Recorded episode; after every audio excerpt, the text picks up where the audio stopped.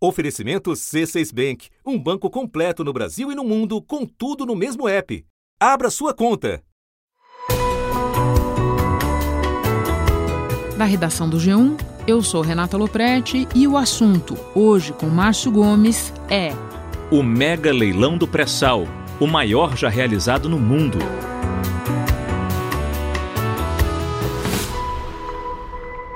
Quarta-feira, 6 de novembro.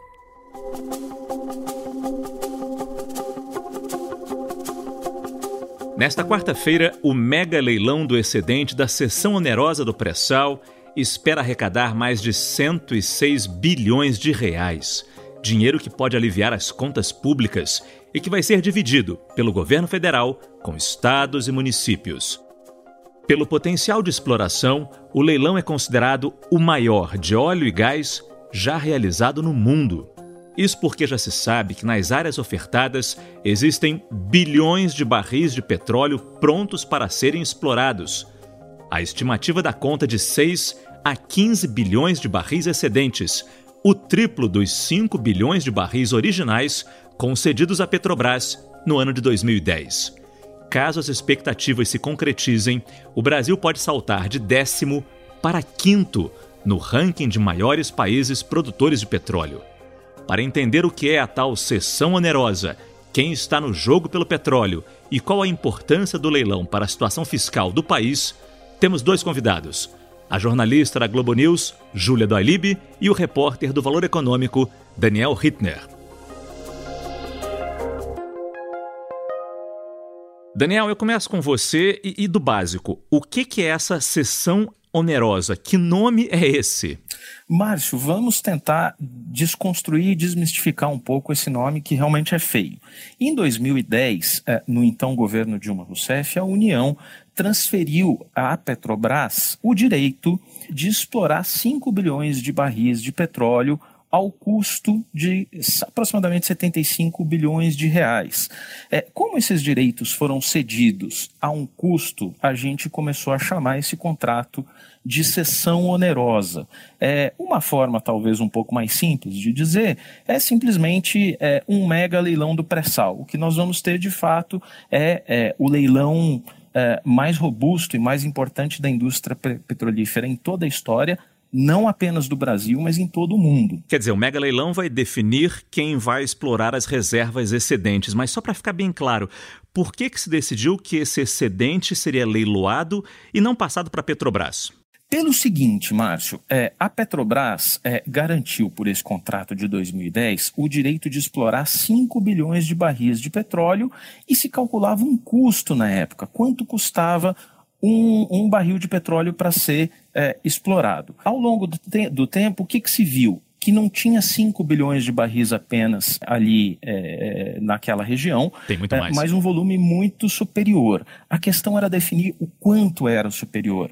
A Petrobras dizia uma coisa, o governo dizia outra coisa, isso por meio de certificadoras internacionais que são especializadas nisso e contratadas externamente, de forma independente, mas não se chegava num consenso.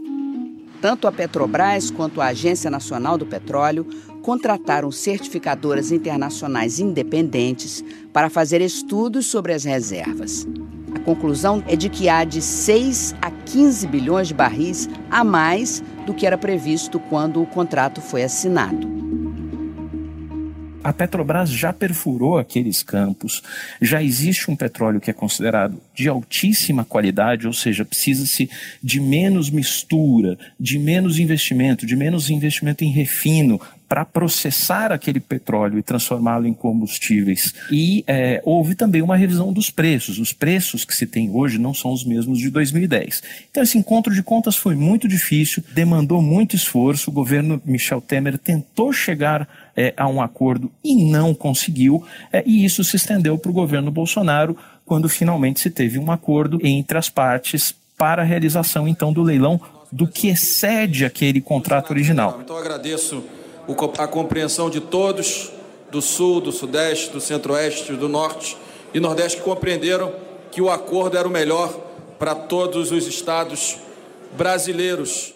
É por isso que a gente complica um pouco e fala leilão dos excedentes da sessão onerosa. Traduzindo, é um leilão que vai oferecer é, de 6 a 15 bilhões de barris de petróleo a mais. Agora, a gente sabe, Daniel, que até agora a maior arrecadação com um leilão de petróleo no Brasil foi de quase 9 bilhões de reais.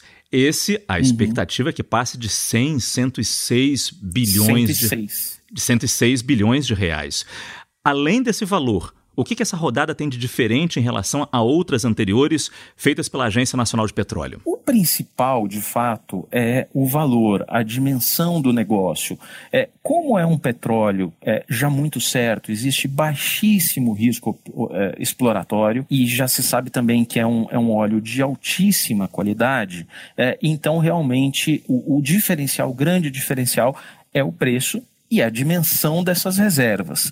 É, não à toa, 14 empresas é, petrolíferas, é, incluindo a Petrobras, mais 13 estrangeiras, é, se credenciaram, se habilitaram para o leilão e vão fazer uma disputa que alguns enxergam como uma disputa muito intensa, alguns fatores de incerteza que já afastaram duas empresas também, como a francesa Total e a britânica BP, mas continua sendo um leilão muito atrativo, de dimensões é, gigantescas. E para você ter uma ideia, Márcio, desde 2016, já no governo Michel Temer, o Brasil é responsável por mais de 90% de tudo que foi pago no mundo em bônus de assinatura, que é aquele lance inicial, ali, aquele cheque inicial que se faz para explorar esses campos de petróleo. Então, o Brasil realmente é, se credencia, é, principalmente a partir desse, desse novo leilão, é, desta quarta-feira como a bola da vez, o queridinho das, das, das multinacionais do petróleo e é, o mercado a ser visto e a ser acompanhado nos próximos anos. Só para voltar a um ponto que você já mencionou, as duas empresas, a BP e a Total, que desistiram de participar do leilão. A gente sabe por quê, já que envolve por que elas teriam desistido desse negócio que parece tão, tão vantajoso para quem está chegando? Há também algumas incertezas, Márcio. É preciso dizer que a BP e a Total ainda não foram a público para explicar o, motivo exatamente da desistência. E também é importante lembrar que outras 12 empresas, e aí estamos falando das asiáticas, da empresa do Catar, da empresa colombiana aqui do lado, a Ecopetrol, das gigantes é, que são a Shell, a Exxon, a Chevron, é, elas continuam interessadas. Agora, Há dúvidas também. É, a gente não, não pode só tomar isso, é, esse leilão é, é do pré-sal que vai haver agora, como uma oportunidade única e só vantajosa. Existem riscos associados para as empresas. Pelo menos um dos campos que estão sendo leiloados é, é, nesta quarta-feira, são quatro ao todo, o campo de Sépia, que é o segundo maior e só ele tem um valor de 23 bilhões de reais, então a gente fica falando de valores tão gigantescos que a gente esquece que só um deles é, é de 23 bilhões de reais como primeiro cheque, além do que vem pela frente. Ele está localizado numa área que precisa de unitização. O que é unitização? Você está explorando ali num campo que tem conectividade lá embaixo, debaixo da camada do pré-sal, tem reservatórios que se conectam entre si. Então, aquele canudinho, aquele poço ali, é, perfurador, é, fica muito difícil de saber se você está puxando óleo de um campo ou de outro e é a Agência Nacional do Petróleo quem precisa definir isso é, num modelo de, de pactuação que chama-se unitização. Essa incerteza derivada de quais vão ser os termos da divisão daquele poço único, isso pode ter afastado e pode até afastar outras petroleiras também. Daniel, esse leilão acontece no momento, esse mega leilão acontece no momento em que o mundo busca energias renováveis, investe cada vez mais em energias renováveis. Tanta oferta de petróleo assim pode de alguma forma segurar esse tipo de investimento, adiar esse investimento em energias renováveis? Márcio, curiosamente, não são caminhos excludentes. É, eu costumo fazer uma analogia de dois trilhos que caminham é, de forma totalmente separadas. O fato é, é, que, pelo menos até 2040, 2050, a demanda é, por petróleo no mundo, segundo as projeções da Agência Internacional de Energia, continuarão crescentes. Essa demanda não virá tanto mais dos países ricos, certamente não virá é, tanto da Europa, do Japão, dos Estados Unidos, mas tem uma grande participação, por exemplo, da China, da Índia e do Sudeste Asiático nisso, que respondem por mais de dois terços do, do, da demanda adicional que virá pela frente. E alguém tem que é, abastecer. Não serão tantos, tanto mais é, só os países da OPEP, pelo menos esse petróleo adicional não virá tanto dos países é, da OPEP, mas dos novos atores. Esses novos, novos atores é, são certamente o Brasil, que vai é, crescer muito a sua produção, é, é, curiosamente também virá dos Estados Unidos, que eram é, os grandes importadores mundiais e já são exportadores de petróleo com o advento é, do shale gas, do shale oil. E é, eu lembraria também que, quer dizer, como, como uma medida do esforço que se faz para ter mais energia limpa também e satisfazer o consumo de eletricidade, por exemplo, a China investe por ano em energia solar e energia eólica, principalmente, em torno de 100 mil megawatts de potência instalada. Isso significa que ela acrescenta todos os anos para atender o seu consumo de eletricidade, mais ou menos o que o Brasil tem de parque gerador instalado uh, em toda a sua história, ou seja, em hidrelétricas, em usinas térmicas, em tudo. Então, essa é a primeira vertente. E eu acrescentaria que o, o, o petróleo do pré-sal também vem com muito gás. É, e o gás é um combustível fóssil, mas muito menos poluente, com muito menos emissões do que o próprio petróleo.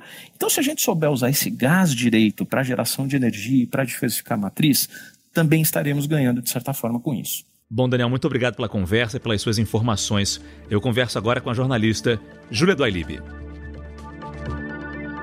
Oi, Júlia, como é que o dinheiro arrecadado vai ser dividido? Oi, Márcio, um prazer falar com você, falar com todos os ouvintes do assunto.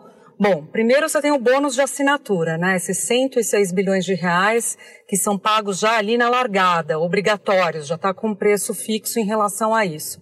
Então, se houver interesse pelos quatro campos, são 106 bilhões de reais. Aí você pega esses 106 bilhões de reais, Márcio, e tira um, um percentual dele, 33 bilhões de reais, e passa para a Petrobras que é justamente o valor que a União tem que pagar à Petrobras pela revisão do contrato.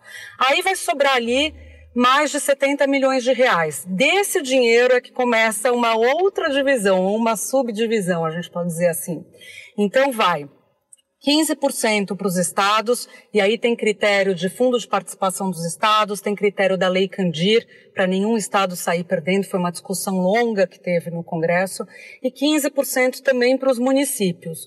O estado do Rio de Janeiro, além desse rateio total de entrar é, nesse rateio dos estados, ele leva mais 3% desse recurso que sobra com a União, né, depois de pagar a Petrobras, por ser o estado onde está a bacia de, de, onde está o campo de Santos, onde estão as áreas que serão leiloadas.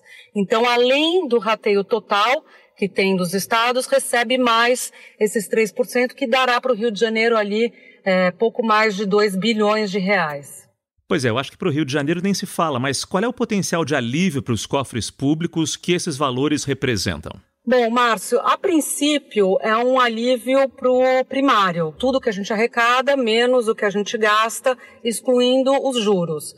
Então, o que sobrar para a União é, desses recursos do bônus de assinatura vai ser calculado, vai ajudar ali no déficit primário, a diminuir a meta do déficit.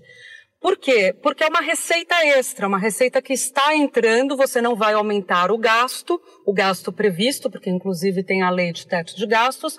Então, aumentando a sua receita e mantendo ali a sua despesa, você colabora para ter uma meta de déficit um pouco menor. Então é com isso que o governo está contando. No caso do Rio de Janeiro, ajuda também porque o Rio de Janeiro tem um déficit orçamentário de 10 bilhões de reais. Então é um dinheiro também que vai entrar e que vai colaborar. Agora, no caso dos estados, tem já um carimbo, viu, Márcio? Não é que o dinheiro entra e pode fazer qualquer coisa com ele. No caso dos estados, tem que usar o dinheiro para questão, para atuar no déficit previdenciário dos estados, que é uma discussão super atual de como os estados estão nessa, nessa, nesse buraco fiscal, grande parte disso por causa dos seus gastos com previdência e com os servidores da ativa, né? mas é claro que não deixa de ser dinheiro e a gente sabe que houve muita disputa para se chegar até essa divisão que você nos explicou.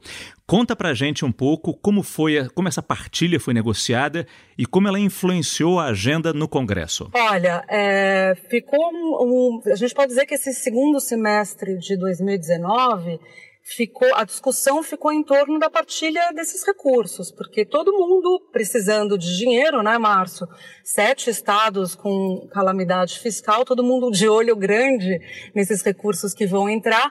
Então, os deputados e os senadores começaram a discutir isso, inclusive, não sei se você se recorda, durante a discussão da reforma da Previdência, condicionaram a aprovação da reforma aos critérios de divisão desse bolo total. E a reforma da Previdência está empacada na reta final. A expectativa no Congresso é que fique para o fim do mês o segundo turno da votação da reforma.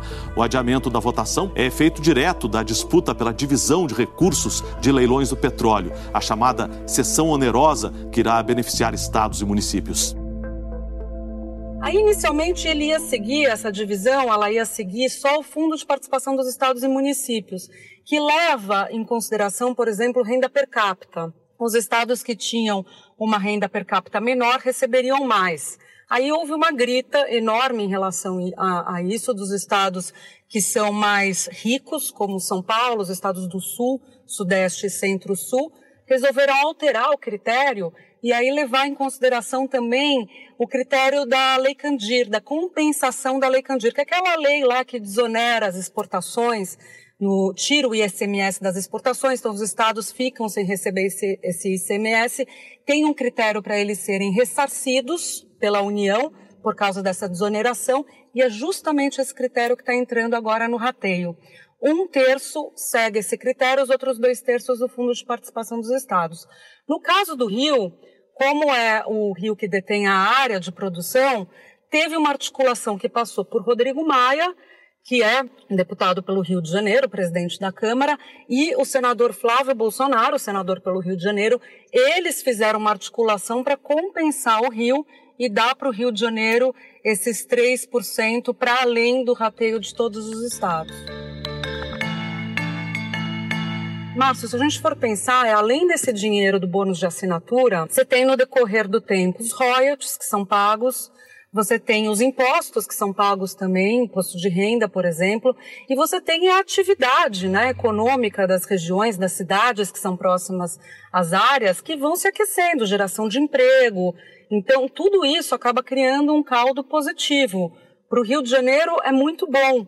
A atividade é, petroleira do Brasil nos próximos anos, ela vai ser muito incrementada com esses investimentos que estão sendo feitos, que serão feitos a partir desse leilão é, do excedente da sessão onerosa. E o governo federal? A gente sabe que o governo federal vai receber cerca de 49 bilhões de reais. Faz diferença esse valor para cumprir a meta fiscal? Sem dúvida nenhuma. O governo já está contando com esse valor para cumprir a meta, para diminuir né, a meta. A meta inicial desse ano era de 129 bilhões de déficit, uma meta de déficit, é esquisito a gente falar isso.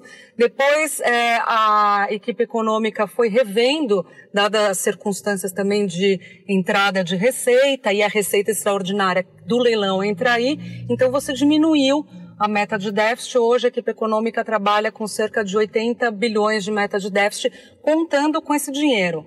Agora, Márcio, é importante a gente destacar que esse é um dinheiro extra. Ele não é um dinheiro que a gente pode contar é, que vai pingar todo ano. É claro, eu falei que tem os royalties, tem os impostos que são que vêm no decorrer da atividade econômica, mas a gente tem que lembrar que a questão do Brasil em relação a, ao déficit fiscal que a gente enfrenta, ela está nos gastos obrigatórios do governo. Esses que ficam crescendo e esses que são os engessados. É aí que o Brasil precisa entrar e daí essa discussão toda atual sobre as PECs que o governo está enviando para o Congresso. Aí que está o dever de casa a ser feito.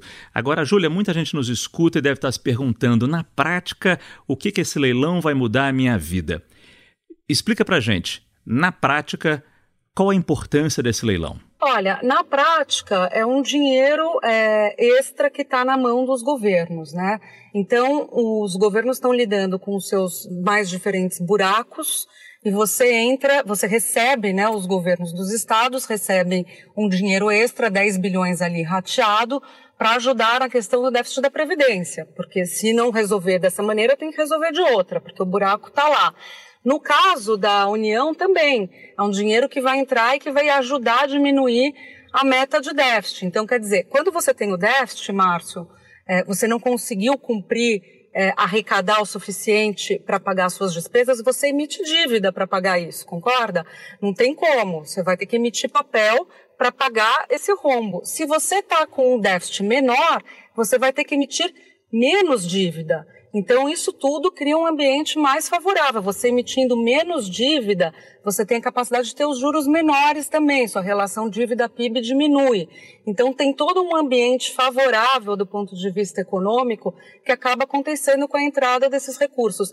Isso do bônus de assinatura só, que é o dinheiro que vai entrar quando é, é, as empresas que vencerem o leilão é, pagarem para a União. Então, elas só por vencerem o leilão, elas pagam esse bônus de assinatura. Mas tem ainda o lucro óleo, que é com base nele que as empresas serão é, decretadas vencedoras. Quem oferecer uma maior parte desse lucro óleo para a União, então tem ainda esses recursos é, de óleo e gás que a União vai ter direito de acordo com esse sistema de partilha, e tem, como eu disse, no longo prazo, atividade econômica, com os investimentos que são feitos, a geração de empregos, os impostos que são arrecadados e os royalties que vão para as cidades, que vão para o Estado e que eles usam ali, por exemplo, também para aplicar em educação, fundo de combate à pobreza e etc. e tal. Tivemos aqui um pouquinho do brilho do papo de política aqui no podcast O Assunto. Júlia, muito obrigado. Márcio, foi um prazer falar com vocês. Até a próxima.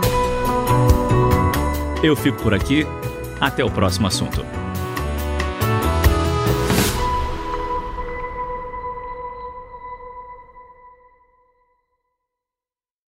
Você no topo da experiência financeira que um banco pode oferecer. Escolha um banco completo no Brasil e em qualquer lugar do mundo. Abra sua conta no C6 Bank.